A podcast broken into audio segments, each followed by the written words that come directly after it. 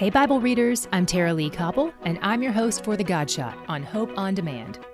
Now, to Him who is able to keep you from stumbling and to present you blameless before the presence of His glory with great joy, to the only God, our Savior, through Jesus Christ our Lord, be glory, majesty, dominion, and authority, before all time, and now, and forever. Amen. Jude 1 24 through 25. Earlier in this letter, Jude encouraged believers to keep themselves in the love of God. And here he circles back to remind them that it's ultimately God who keeps them. He does the doing. And He's keeping you forever, Christian. He's moving you toward ultimate joy through the finished work of Christ our Savior and King. He's crowned with glory, majesty, dominion, and authority, and He has been always.